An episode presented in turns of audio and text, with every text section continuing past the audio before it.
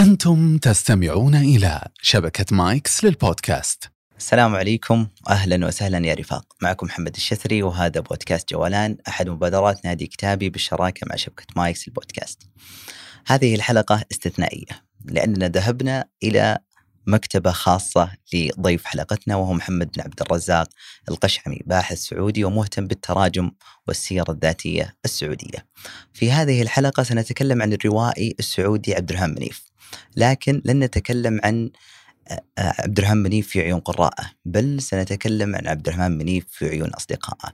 يقال أن أبو يعرب محمد القشعمي هو أكثر سعودي يعرف عبد الرحمن منيف في هذه الحلقة ذهبنا إلى مكتبته الخاصة وتحدثنا عن عبد الرحمن منيف. عن بداية علاقاتهم وصداقتهم وتفاصيل وكواليس كتابه الذي كتب عن عبد الرحمن منيف ثم ما بعد وفاة عبد الرحمن منيف. ثم عن عبد الرحمن منيف تحديدا وانتقال عائلته من القصيم آه إلى بغداد ثم ترحاله هو كذلك ومناهضته السياسية ثم ترك الجانب السياسي والمواجهة المباشرة إلى الجانب الروائي والمواجهة غير المباشرة. عن عبد الرحمن منيف الإنسان والكاتب والروائي نتحدث في هذه الحلقة مع محمد بن عبد الرزاق القشعمي. أما الآن لتبدأ الحلقة.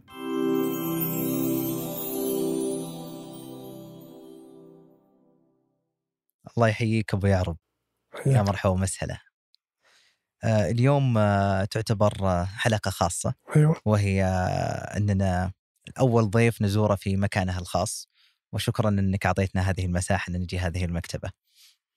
آه طيب أنا في البداية ببدأ أبو يعرب اليوم إذا قلنا محمد القشعمي فأحدهم قال وكذلك قرأتها في كتابك أن أبو يعرب هو تقريبا السعودي الأكثر معرفة ب أو أكثر قربا لعبد الرحمن منيف الشخصيه اللي راح نتكلم عنها.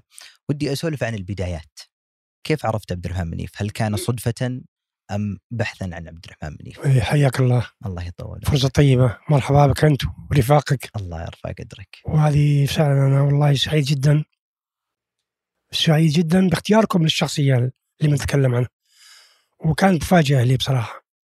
ولكن على أي حال إن شاء الله نبدأ بداية جيدة وإن شاء الله نشمل كل الشخصيات اللي تستحق فعلا أن تطرى وتذكر وتشكر بصراحة. صحيح. أنا بحكم تنقلات عملي لما كنت في رعاية الشباب أتنقل بين الرياض والخبر وبريدة ثم لحسة ثم حايل ثم العودة للرياض 12 سنة تقريبا انقطعت عن القراءة كنت أقرأ قبلها. وفوجئت بمرة دعاني دكتور سعاد البازعي مع مجموعة يحتفي بأحد الأشخاص اللي جو من أمريكا الدراسات العليا ولقيت مجموعة من الشباب منهم عجب الزهراني ومنهم سعد الدوسري وعبد الله الصيخان ويتكلمون عن رواية جديدة اسمها التيه مم. لعبد الرحمن منيف. وكتاب ثاني لصنع إبراهيم اسمه اللجنة. فأنا أول مرة أسمع فيها بصراحة. فكلام كلامهم شوقني إني أحاول أبحث عن الكتابين وأقرأهم. ولما قرأت التيه وبعدها باشهر صار مناسبه ورحنا في معرض كتاب أو معرض متنقل بين مسقط وبين أبو ظبي. مريت المكتبات في أبو ظبي لقيتهم يفتحون كراتين جديدة فيها الجزء الثاني الخدود. وشريت مجموعة من النسخ منها كهدية للشخص اللي اعارني التي ونفس الوقت عشان ف قرأت كتب الأخرى وجدت في مكتبة ال- اللي هي دار العلوم لعبد الله العوهلي وجدت قصة حب مجوسية وجدت قصة آه، حين عبرنا الجسر والعالم بلا خرائط. وشريتها وبدأت أقرأ الرجل وعرفت يعني أنه سعودي وأنه مقيم في سوريا وأنه كذا بعدها بسنة عام 1422 تقريبا يعني 1992 مهم. 1992 انتقلت إلى معرض الكتاب في دمشق عام وصدفة. 1412 إيه. اي التقيت بعبد الرحمن منيف في دار. دار الفكر العربي. وتعرفت عليه وقلت له أنا معجب بما تكتب وكذا. وبعد أيام التقيت معه في مطعم في الرابية بدمشق الربوة ومع دور النشر اللبنانية وغيرها. وتعمقت العلاقة أكثر. والمرة الثالثة دعاني لبيته وصارت العلاقة. فسكنت في قرية اسمها دير عطية في السنة الثانية على بعد 80 كيلو من دمشق. وكنت أزوره كل ما أجي لمعرض الكتاب. أزوره اولا وادعيه يزورني وكانت العلاقة أكثر حميميه وأكثر كذا. طبعا قريت كل كتبه. اهداني الكتب اللي ما هي عندي ووجدت الكتب الأخرى كذا و و تجمع ما كتب عنه. فصارت ال- العلاقة. وطبعا لست أنا أكثر أو أول سعودي يحب الرجل أو يقرأه. كثير جدا من الناس اللي صراحة يعني يعني فرحوا وسعدوا بأن يكون واحد من السعوديين. أنا وجدت كتابات. في اليمامة مثل رشيد السمراني ومثل محمد الدبيسي ومثل عبد الله الزيد الله يرحمه. مثل مجموعة من الإخوان كتبوا عنه واطروا عمله. بعدين صرت أجمع ما قيل عنه وما كتبه هو. أحاول إني أنا أجمع الكتب والمقالات اللي نشرها في المجلات وما قيل عنه. جمعت حوالي مئة عنوان مم.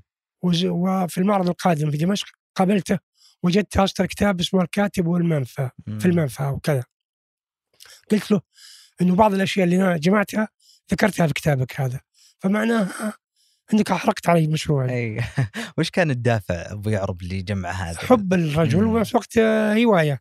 إني أنا في مكتبه الملك فهد كنت أعمل وعندنا كثير من الأعمال اللي ممكن ننتقي منها ما نشر عنه.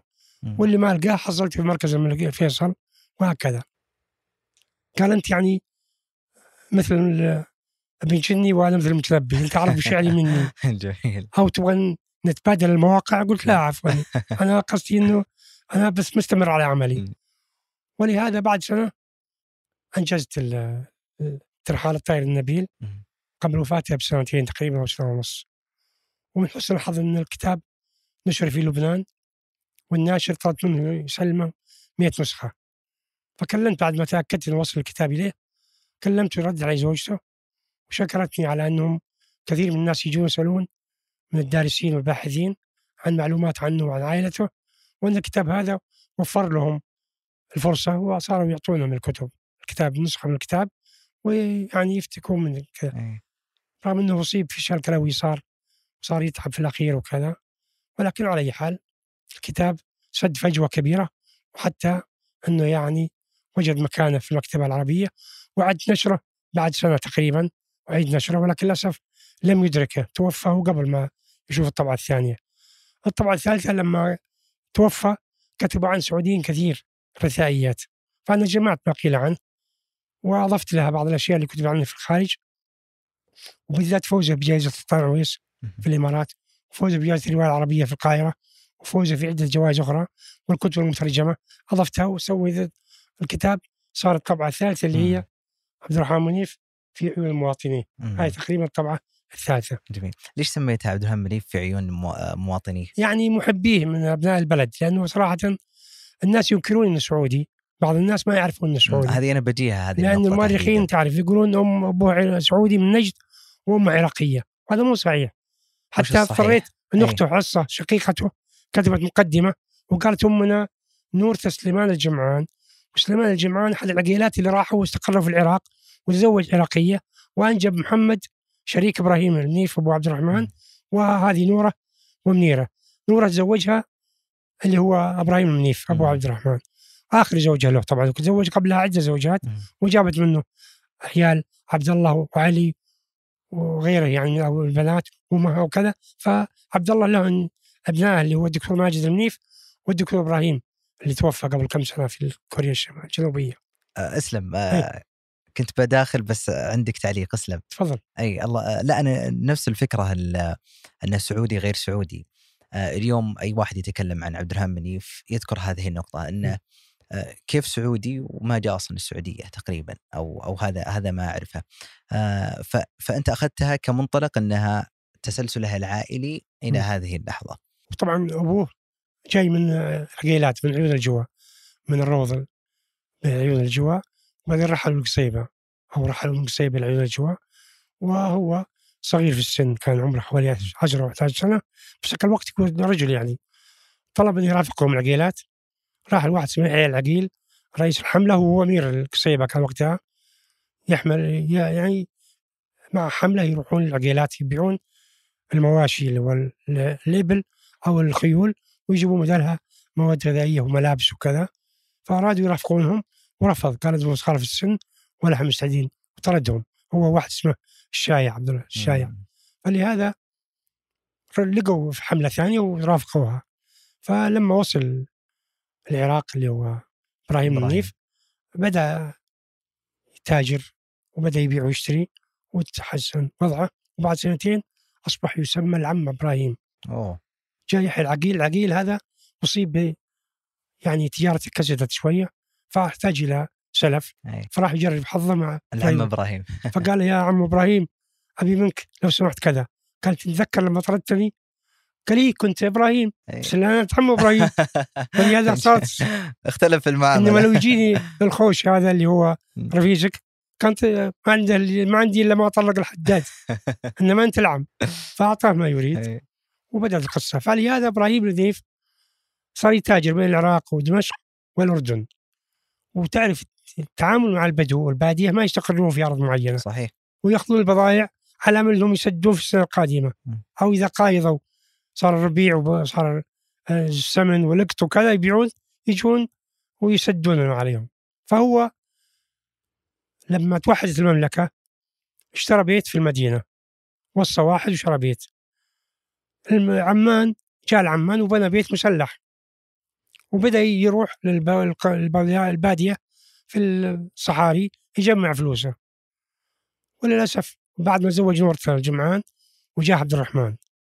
اصيب بحادث أو انقلبت السياره واصيب بحادث ظهره وتأثر بال في مم. ودخلوه المستشفى الطلياني. وبالعلاج ويطلع شوية ويرجع للمستشفى المهم إنه توفى عام 36 وعمر عبد الرحمن تقريبا ثلاث سنوات. ثلاث سنوات صح. وطبعا عنده حصة آه حج النتيجة حصة هذه بنته وخديجة. خديجة توفت بعد ما اخذت الجامعة جامعة ب- دمشق وحصة بقيت وخذت الجامعة وجت للسعودية وخذت اشتغلت في التخصصي مترجمة وبعدين في جامعة الملك سعود آه، علم اجتماع وكذا محاضرات وبعدين زوجت سوري ورحلت إلى سوريا. عبد الرحمن كان تنقل أول شيء لما درس لما درس في الابتدائية في مم. والثانويه في عمان ما في ثانوية آه، قصدي كلية اعلى من. الثانويه. في عمان ففي عبد العزيز السكير. مندوب المملكة حريص على أبناء العقيلات وبحكم علاقته مع ال- الملحقين أو مع. المسؤولين السعوديين أو وكلاء الملك بالعز هناك قبل ما تكون سفارات وكذا طلب إنه يجي ويلتحقون بجامعه بغداد وأخذ مجموعة من السعوديين اللي تخرجوا من الثانوية في الأردن ودخلوا في كلية ال- الحقوق في بغداد في بغداد هذا عام كم تقريبا؟ عام 51 53 ميلادي طبعا. ميلادي. وبعد سنتين صار حلف بغداد. وقامت المظاهرات في البلد. وش حلف بغداد؟ معليش حلف بغداد بين آه، تركيا و- وبريطانيا وأمريكا و- والعراق. حلف ضد التوجه القومي اللي كان عبد الناصر يعني يحمل لواءه وكذا. وطبعا كل ال- الأحزاب العربية البعث والقوميين والشيوعيين كلهم ضد الحزب. فقامت المظاهرات في بغداد ونفوه هو ومجموعة معه إلى خارج بغداد اختاروا مصر وكمل دراسته الحقوق في مصر. وبعدها جاء للسعودية زيارة والتقى مع عبد الله الطريقي وشاورة ونصحه إنه يتخصص في اقتصادية البترول. وراح ليوغوسلافيا على حساب حزب البعث برضه ودرس في اقتصاديات البترول. ولما رجع صار في مؤتمر حمص اللي هو انقسام حزب البعث وطلق الحزب مرة واحدة مم. وبدأ في توجه الأدب العربي وبدأ ي- يكتب الروايات أول شيء قبلها صار هو المسؤول لما جاء للأردن لما جاء لسوريا. اشتغل في شركة ساب كوك اللي هو شركة وزارة البترول النفط في سوريا أربع سنوات مل من الشغل وراح لبيروت رأس تحرير مجلة اسمها الإبداع مم. سنتين. عرض عليه يأتي للعراق ويرأس تحرير مجلة أو يأسس مجلة اسمها البترول والتنمية أو التنمية مم. والبترول. التنمية والنفط. جميل. لمدة سبع سنوات. لما قامت حرب ال- الخليج الأولى بين العراق وبين إيران أحس أن الحرب دي ستقود إلى حروب أخرى. مم. وعرف ان القضية. وبعدين صاروا يفرضون على أي واحد يكون معهم لازم يكون في الحزب البعث فهو اختار إنه يترك البلد. ويروح إلى إلى سوريا إلى فرنسا جلس في فرنسا أربع سنوات أو خمس قد الف هو طبعا روايات قبل ما يروح. وله كتب في البترول أربع كتب عن تأمين البترول ما حد هي يعرفها. تفاصيلها أي أقول موجودة ما حد يعرف هذه الكتب تحديدا لا، لا. اللي آه، له كتب عن يعني. البترول و... نعم. نعرف عبد الرحمن منيف روائيا يعني لا لا أي في كتاب اسمه مبدأ المشاركة وتامين البترول. وفي كتاب ثاني اسمه يعني بصراحة أي وضعتها حسب تواريخ نشرها أي البترول العربي مشاركة أو التأميم بين الثقافة والسياسة و على العموم. حسب الحروف الأبجدية هي آه. هنا نعم. يجي تساؤل أبو يعرب آه، قط آه، ذكرت في أحد ورقاتك آه، أيوه. تابعتها أحدهم علق أن عبد الرحمن منيف مثلا لم يكمل أصلا آه، يعني الدراسات آه، أعتقد العليا في فيما فيما يتعلق في البترول فهل هذا صحيح ولا لا؟ عبد الرحمن منيف لم يتقن لم يكمل. لا لا. أكمل أخذ دكتوراه. أخذ الدكتوراه في دكتوراه طبعا. في البترول نفسه يعني في البترول الدراسات. نفسه. ولهذا مؤلفاته وعمله كلها في المجال. البترولي. حتى رثى عبد الله الطريقي لما توفى قبله رثاه بكلام وذكر في قصته إنه لما شجعه إنه يتخصص. في اقتصاد البترول. لا. نتكلم عن هذا. طيب خلني أرجع لك. إحنا أخذنا كذا جولة سريعة إلى إلى وصلنا إلى فرنسا تقريبا. لكن قبل الدخول إلى نهاية عبد الرحمن منيف ودي أرجع قليلا إلى النشأة وتحديدا في الجانب الفكري. وأعتقد ذكر هذا هذا الجانب في كتابة مدي... سيرة سيرة- مدينة. اي سيرة مدينة. آه ودي نتحدث قليلا عن منيف في هذه المرحلة خاصة إنه دخل في الجانب السياسي مم. ثم ترك الجانب السياسي وذهب إلى الرواية. نعم. كيف كانت تلك المرحلة فيما يخص آه، منيف؟ هو تأثير ال- الأحزاب عندما كان في عمان اولا قبل ولو كان طالب في الثانوية. كان تعرف آه، يعني تعرف حرب فلسطين. تركت أثر يعني قوي في مشاعر ال- الشباب. والكبار. لأنه وهذولا تعرف نشأت الأحزاب بقى الوقت من 48 47 46 وقت الهزيمة. تشكلت الأحزاب المعارضة للوضع ال- القايم ونفس الوقت لمحاوله استرداد ال- الوعي العربي والحماس وال يعني لأنه الهزيمة أثرت في ال- الوعي ال- المواطن الجو العربي، النفسي نعم. كامل إيه؟ أصلا بيستعيدون هيبه العرب وكذا وبين الأحزاب ومنافسه بينهم بين حزب البعث والقوميين. والناصريين والشيوعيين وغيره والحد على الأحزاب المحلية أو الكذا قد يسمى تسم- تسميات كثيرة يعني.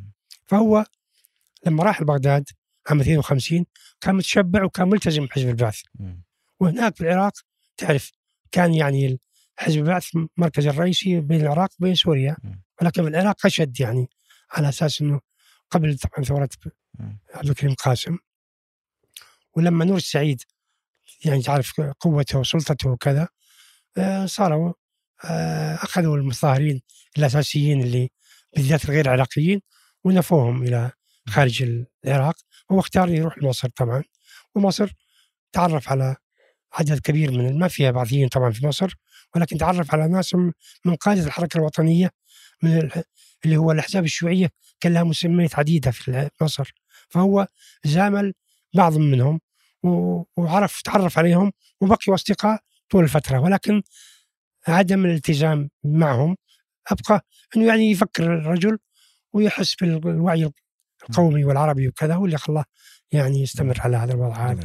حتى. حتى بعدين راح ليوغوسلافيا على حساب الحزب برضه ما زال مرتبط به ولكن لما رجع كان في حزب كان في اجتماع سنوي لحزب البعث في حمص يعتبر 52 62 صار انقسام واختلاف مع الوشي العفلق وفصل هو مجموعة معه من الحزب. وبقي قال إني اخذنا السياسة كمهنة ولكن أخذت الأدب أو الثقافة كهواية. وبدأ بالرواية. يعني بدأ يشتغل بالرواية. الأفكار اليسارية أو السياسية اللي كانت تعامل في مخه بدأ يطبقها بأسلوب روائي. فبدأ تنمية الوعي القومي بها باسلوب الرواية. الرواية. وش اللي خلاه يترك السياسة المواجهة بشكل مباشر إلى الرواية المواجهة بشكل غير مباشر؟ وجد إنه أغلب السياسيين يعني متحدثين أكثر منهم فاعلين. وثاني حاجة ما لقى مصداقية. كلهم يتكلمون بالأحلام- ولا في تطبيق عملي أو نظري يقدرون يحققون ما يحلمون به. هذا اللي خلاه يعني يرجع إلى هذا الشيء. الرواية. نعم. اليوم أبو يعرب الرواية آه، يعني الأطر العام العالم. إذا جاوا يتكلموا عن الرواية يرون أنها مجرد مثلا يعني ما يأخذونها بمحمل الجد مجرد سوالف مثلا. وهذا التصور العام. اليوم منيف يحاول يثبت غير ذلك. يقول لا أنا أخذت الرواية كعمل جدي ومنهجي لأجل تحقيق رسائل وقضايا هو يسعى لها. السؤال إن سلمنا به- بها بها بجدية الرواية ما هي القضية اللي كان يحاول يوصلها عبد الرحمن منيف عن طريق الرواية؟ أو أول الغاية شيء مثلا أنا أول شيء يا اخ محمد لست روائي. ولست ناقد أنا مجرد حبيت الرجل مم. وجمعت ما كتب وما كتب عنه سلام. الكتاب هذا في حياته وهذا هو أهم شيء إني احس بأنه لن ينسى أو لن مم. ينسى وبالذات كذا إنما أنا أنصحك في شخص كان معي قابلنا سوا عبد الرحمن منيف وكتب عنه وهو روائي اللي هو احمد الدويحي مم. أنا أنصحكم مقابلتها تستك- تستكمل الصورة جميل. اللي أنتم ترسمونها عنه أنا لن- لن تاخذون مني مم. ما يفيد. ما عدا العلاقات والسيرة الذاتية والعلاقات الإنسانية اللي هو وهذا اللي نبغاه يعني. نعم. آه تحديدا نعم. آه آه ذكرت في كتابك. وفي مقالة على فكرة كتبها عن مقابلة أحمد. دويحي في الكتاب نفسه. أنا قرأت الكتاب وجمعت المقالات ويعني دائما يوقفني العنوان آه ودي أرجع قليلا. أيوه. اللي عبد الرحمن منيف في عيون مواطنيه. ودي أسأل عبد الرحمن منيف في عيون أصدقائه. آه في عيون آه، استاذنا محمد القشعمي في عيون الأصدقاء الآخرين. كيف كانوا يجدون عبد الرحمن منيف كصديق يعني؟ آه قربة إليهم المشورة. أول شيء جدية الرجل. وصدقة. ووضوحة. أنا أذكر أني أدعيه في القرية الديراطيه وكان قبل الموعد بخمس دقائق أتوقع إنه وصل ولكن هو يقف عند الباب يطلع الساعة. ما يضرب الجرس إلا عندما تحين الموعد بالضبط. فهذه صدقة والتزام بالمواعيد. وهذا جانا كم مرة؟ أكثر من أربع خمس ست مرات زيارة أحيانا مع بنته ومع ولده ومع واحد اسمه آه، من فلسطيني صاحب دار النمير حمزة برقاوي ويعني مرة مع زوجته كمان وكان يعني مواعيده وكذا دقيق وكان يتكلم وكان جاد ويعني صار الحالة أو ما مع زوجته يحاول يتكلم براحته لكن زوجته تحاول يعني تتكلم عنه وتجاوب عنه لو سئل ولا كذا يعني هذا شيء. الله يرحمه لأن 14 15 سنة أو لا 19 سنة الآن. الحين بال- بالهجري تمينا 20 19 سنة الآن تقريبا. يعني توفى في يناير عام 4 2004 صحيح. 2004 الله يرحمه. يعني بعد سنة. ونص سنتين تقريبا. يكمل 20 سنة. هو ب... لهذا. وبعدين رواياته سهلة. قراءتها وسهل الكذا. واللي يعرف طريقة السرد يعني يرتاح معه كثيرا. مم. أنا لما بدأت قراءته مدن الملح اللي هو بالذات التي والاخدود وأنا أعرف المنطقة الشرقية وأعرف ارامكو وبداية ارامكو وأعرف الوضع العام مم. يعني أحس إني كان يتبع خطواته أو الخطوات اللي هو يكتبها. كان يشاهدها رغم إنه يعني نورة لما كلمتني من تبوك أختي طبعا غير شقيقة. لما شافت كتابي أو سمعت عنه كلمتني وأعطاني إبراهيم بن بن أخوها اللي عمته نورة أعطاني تلفونها وكلمتها وكلمتني فكانت معجبة كثيرا قالت أنا اللي كنت أحكي له بعض القصص بعض الأشياء اللي هو كان يحكيها عن عن مم. الحالة الاجتماعية مع بدايات أرامكو لما جو وبدأوا تنقيب البترول كيف الوضع وكيف ال- الز- البادية مم. وهم يتنقلون من مكان إلى مكان كيف تعاملهم أم الخوش أم كذا و يعني محملجي وده بعض الأسماء اللي يضعها أسماء رمزية وكذا ولكن هي السيره اللي. حقيقيه لكن انصحك برضو مرة ثانية. أن تقابل واحد روائي جميل هو اللي يعرف فلسفة الموضوع هذا هو اللي يعني إحنا ما نبغى. نتعمق فيها لكن نعم. مدن الملح يعني تكلمت إنها من أولى الروايات اللي تعرفت على منيف من خلال نعم. اللي هو الجزء الأول. ودي نسولف عن هذه الرواية قليلا اللي هي خمس أجزاء كانت مدن. الملح وكتبها آه، كان في فرنسا صحيح؟ آه يعني هذه الرواية كانت ممنوعة فترة فترة ما ثم سمحت مؤخرا.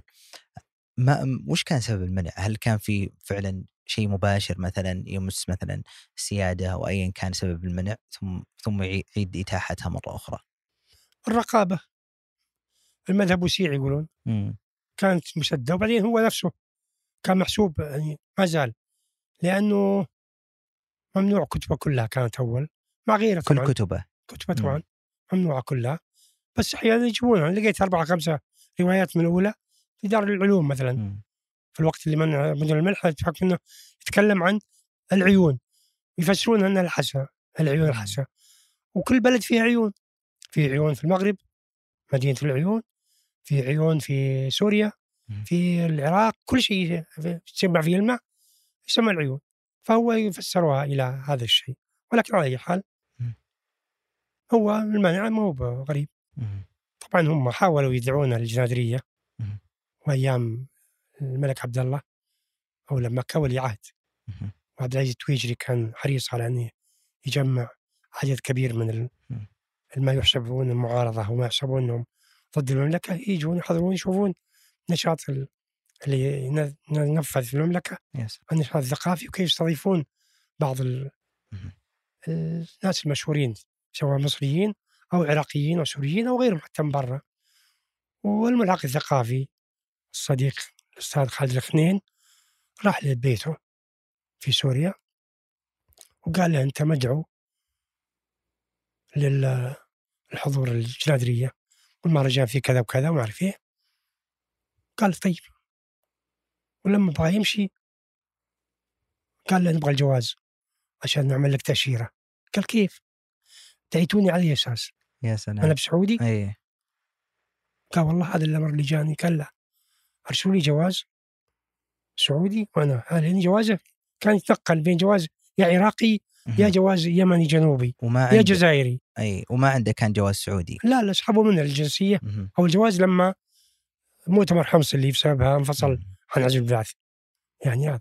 فأصبح يتنقل بين المدن العربية وكل يعني يرحب به.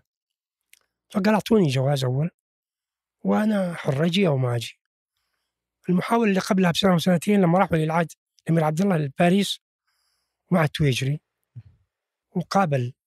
واسطة إبراهيم ابن أخوه إبراهيم منيف قابل عبد الرحمن منيف هناك وتكلم معه كثيرا وأقنعه وقال له نرحب بك والبلد كذا والأمير عبد الله عنده طيارة خاصة وحيرجع بعد أسبوعين ثلاثة إلى الرياض وأهلا وسهلا تعال معه.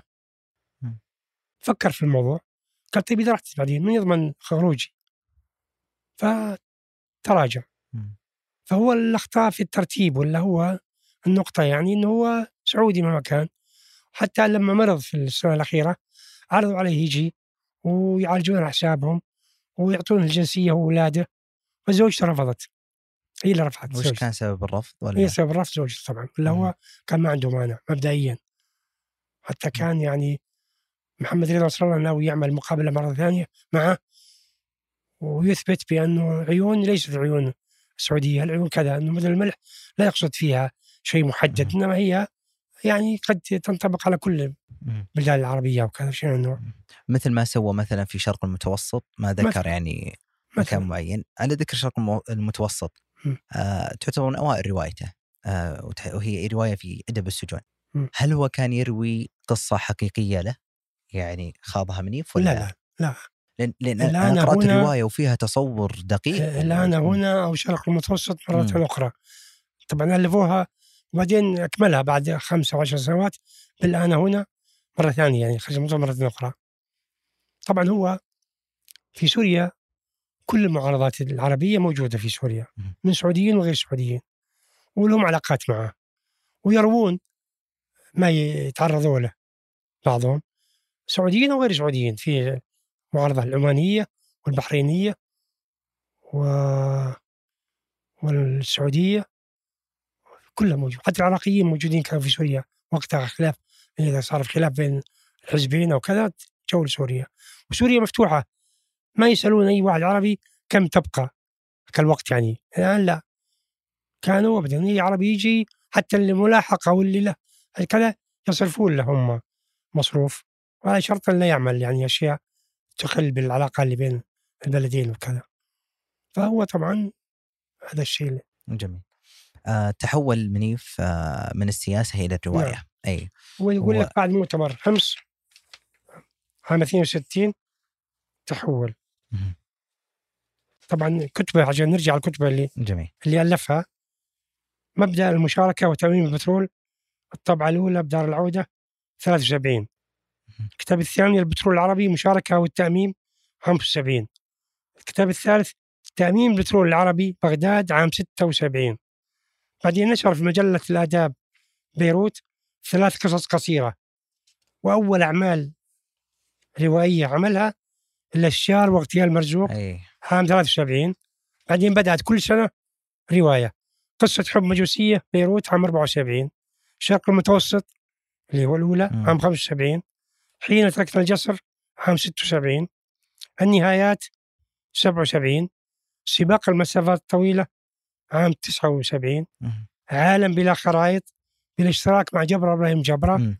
عام 82 هذه لها قصة سألته السؤال هذا كيف اشتركتوا في الكتابة قال كنت مع سعد يوسف في حفلة في دمشق وقلت له وش رأيك نعمل عمل مشترك رواية مع قص... مع شعر.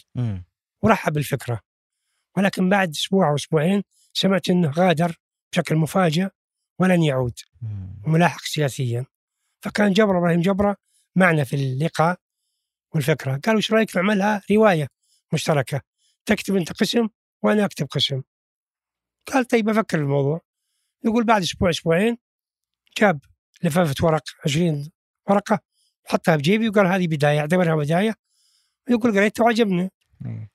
وصرت أكتب زيها وأعطيها اياها مرة ثانية وبعد شهر شهرين استلذين الموقف يعني عجبنا مم. فسوينا البطل القصة نجوى العامري أيوه وعجبتنا الفكرة فصرت أكلمه بالليل أقول له إيش رأيك؟ نجوى مرتاح عندك ولا تحب تجي عندي؟ تنام عندنا. وهكذا حتى تكمل القصة. فيقول لما قراها شاكر النابلسي ضمن الكتاب عن الرواية السعودية وكذا يقول لم أجد إيش اللي كتب عبد الرحمن؟ وايش اللي كتب الجورة؟ كنت بسأل فاعتبرتها مثل البندوق اللي ولد من أكثر من اب يعني. فلهذا سمي إنه بدون هذا. اي عجيب. هذه. بعدين كتب مدن الملح بدأ فيها عام 84 التي الاخدود 85 تقاسيم النهار 89 المنبت 89 بادية الظلمات برضو 89 هذه كلها مدن الملح. كلها مدن الملح. خمسة. الآن هنا أو شرق المتوسط مرة أخرى عام 91 سيرة مدينة عمان في الأربعينيات عام 94 أرض السواد ثلاثية بيروت عام 99 وهذه آخر رواية طبعا يطبعها. أو ينشرها رواية. هذه. أرض السواد اللي أهداها لأمه نورة التي أرضعته حب العراق مع حليبها. مم. له كتب أدبية أخرى الكاتب والمنفى هموم وآفاق الرواية العربية عام 92 الديمقراطية أولا الديمقراطية دائما عام 92 عروة الزمن الباهي عام 97 بين الثقافة والسياسة عام 98 لوعة الغياب بعد الغياب. 98 مروان قصاب باشي رحلة الحياة والفن عام 99 جبر موسيقى الألوان عام 2000 ذاكرة للمستقبل عام 2001 رحلة ضوء عام 2001 العراق هوامش من التاريخ والمقاومة الدار البيضاء عام 2003 ترجم ترجم الكثير من رواياته إلى اللغات المختلفة كما نال عددا من الجوائز الأدبية ومنها جائزة سلطان عويس الثقافية حق القصة والرواية لعام 91 جائزة القاهرة للإبداع الروائي الأول عام 98 جائزة تيسير سبول الدولية كما ذكرت في مجلة اليمامة. عام 2020 سميت جائزة القاهرة للإبداع الروائي الثالث بالقاهرة سميت باسمه لعام 2005 بعد. وفاته يا سلام بعدين ولف عنه أشياء كثيرة. إنما هذه. الأشياء مؤلفاته هو حلو سؤالك أن- أنت عن تحوله أن تحوله من في السياسة من السياسة إلى الرواية الثقافة. مم. يقول إن السياسة فقد الأمل فيها مم. يقول معناها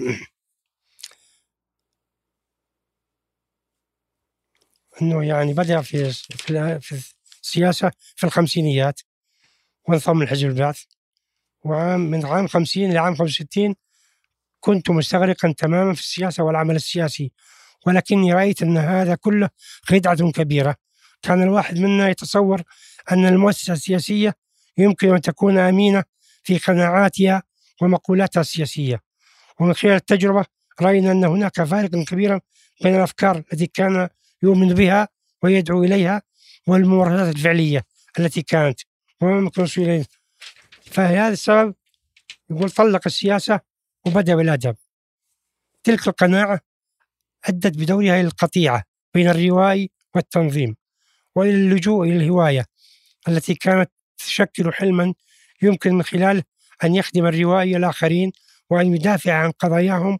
وهكذا كان بقيت السياسة لا من خلال التنظيم والممارسة المباشرة وإنما من خلال الأدب والممارسة غير المباشرة ففيما يتعلق بالسياسة ليس هناك نهاية ولكن بمعنى العمل الحزبي كانت نهاية عام 1962 مم. الأدب كهواية التي يمكن من خلالها أن يغير عبد الرحمن منيف أداته في مواجهة الحياة لا بهجر السياسة والتقوقع في بوتقة الأدب وإنما بطرح الفكر السياسي والقناعات السياسية من خلال الأدب. وبذلك جمع بين حقلين معرفيين لهما التأثير الأقوى والقدرة الأفضل على الإقناع وعلى التبصير بالحقائق التي تخفى عن الآخرين. وهكذا استمر يعني فلسفة هذا الموضوع. أنا كنت بسأل آه، وأنت تقرأ عن آه، عن هذه التفاصيل. آه، ما الذي تميز فيه عبد الرحمن بنيف كروائي وكاتب سعودي عن الكتاب السعوديين والروائيين الآخرين؟ هل هو السبق مثلا في حقل الروايه؟ هو طبعا السبق ما في شك مم. هو رواية بدأت تتعثر في. في المملكة. لما بدأ أحمد بن هوري وبدأ بعدين قبل أحمد السباعي وبعدين بدأت الروايات الحديثة بدأت يعني متأخرة ب 20 سنة عن هذا. هو بدأ من عام 70 72 تقريبا. يعني 92 هجري.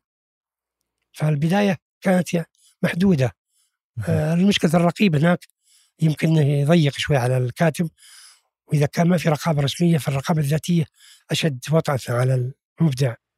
ولكن هو على أنه كتب وهو يعيش في جو أكثر حرية في لبنان وفي سوريا وبعدها في فرنسا ما في رقيب هناك. فهو خلاص يعني أراد يكتب بصراحة الآن هنا تعرف ممنوعة من كثير من الدول العربية لأن تصف التعذيب في السجون. وبالذات السياسيين وكذا فطبعا كانت ممنوعة إلى وقت قريب. الآن موجودة في السوق هذا فهو ما فيه تميز أنه على الأقل آه، مثقف ثقافته عالية وتوظيفه للأدوات اللي هو يعملها وكذا هي اللي خلت يعني الواحد. يتميز عن غيره جميل. إنما إحنا مقيدين بالرقابة الرسمية والرقابة الذاتية. إلى حد ما نقدر نقول إن الحرية هي من أعطت آه، منيف هذه المساحة تقريباً. الإبداع. صحيح جميل. آه، وهل فيه إبداع آه، مقيد ولا يجب أن يكون الإبداع هذا أشياء فنية أنا ما أعرف أي. فيها شيء أنا تحمست اني رواية. أي نعم.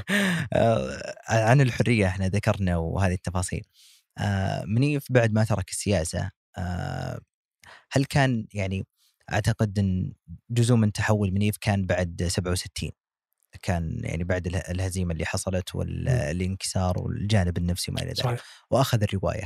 هل عبد الرحمن منيف من بعد 67 كان يدعو إلى خلينا نقول آه، إعادة عز العرب من جديد أو آه، آه، أو قضية مثلا سامية في نصرة العرب القومية؟ نعم صحيح. وش كان يدعو منيف بالضبط؟ هو في طبعا إشارة لهذا الشيء. هي 67 ما في شك إنها اي 67 هو آه، خلخلت. أشياء كثيرة كل العالم يعني أو كل العالم العربي هو قال لي يعني ولا تعامله مع.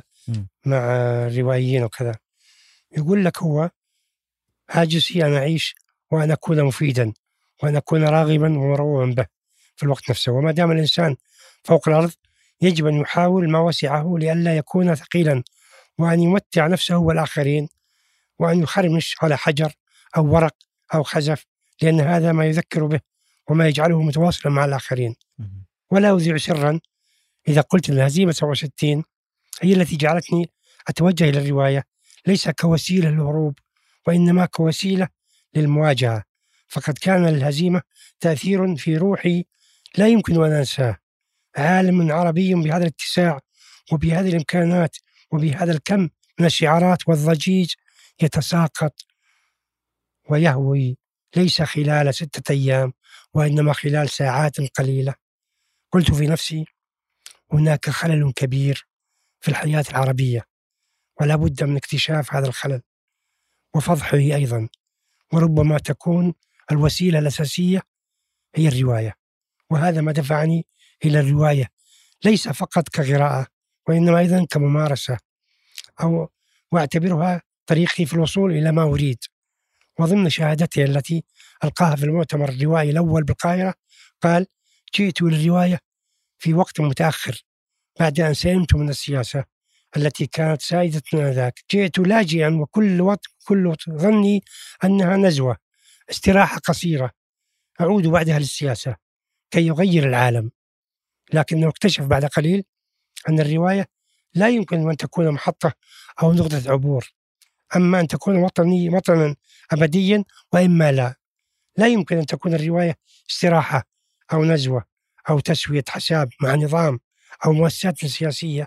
وأما أن يدخل الإنسان إلى رحاب الرواية حتى تصبح كل شيء بالنسبة له حتى تغيير العالم أصبح أحد مقاييسه.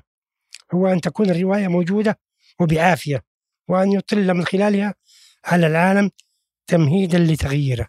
جميل تقريبا هذه من الجواب على سؤالك أبرز الأشياء. نعم. الله يرفع قدرك أبو يعرب الله. آه إحنا يعني بدينا هذه الحلقة بعلاقتك الشخصية مع عبد الرحمن منيف ثم نشأته وبداياته إلى حقوله المعرفية والسياسية إلى آخر آه حياته. آه إلى هنا انتهينا. آه وأشكر لك من جديد آه يعني هذه الدقائق الماتعة في السرد عن عبد الرحمن منيف. وإن شاء الله المستمعين والمشاهدين يعني لمن لا يعرف منيف يعرف منيف ويقرأ له. ويأخذ بعض التفاصيل الجميلة في رواياته وأعماله. يجد عند غيري أكثر؟ يجد أي. المتشوق لعبد الرحمن منيف سيجد عند غيري أكثر مما قلت أنا. م- آه، ما صراحة. عليك زود والله. لا أبو- لا في ناس. روائيين وفي ناس على مستوى فني. أنا بصراحة مالي بالرواية. أقرأ أستمتع فيها أي. كمشاهدة وك الحين كل ما. ذكرت هذا استمتاع هذا يكفينا والله. الله الله يرفع. قدرك. يعطيك العافية أبو يعرب شكرا لكم وشكرا له. وياك تعبنا الأخوان معنا الله يرفع قدرك. كثر خيركم. وياك. شكراً. آه، شكرا للسامعين والرائين الوصول إلى هذه المرحلة. كذلك شكرا للفريق خلف الكواليس مهند عبد العزيز باسل آه، نعيم ولسارة الشردان في إعداد الحلقة ورندا بالخيل في إدارة المشروع. لا. تنسون الاشتراك ومشاهدة الحلقة ونشرها لمن يهمه الأمر. وفي أمان الله.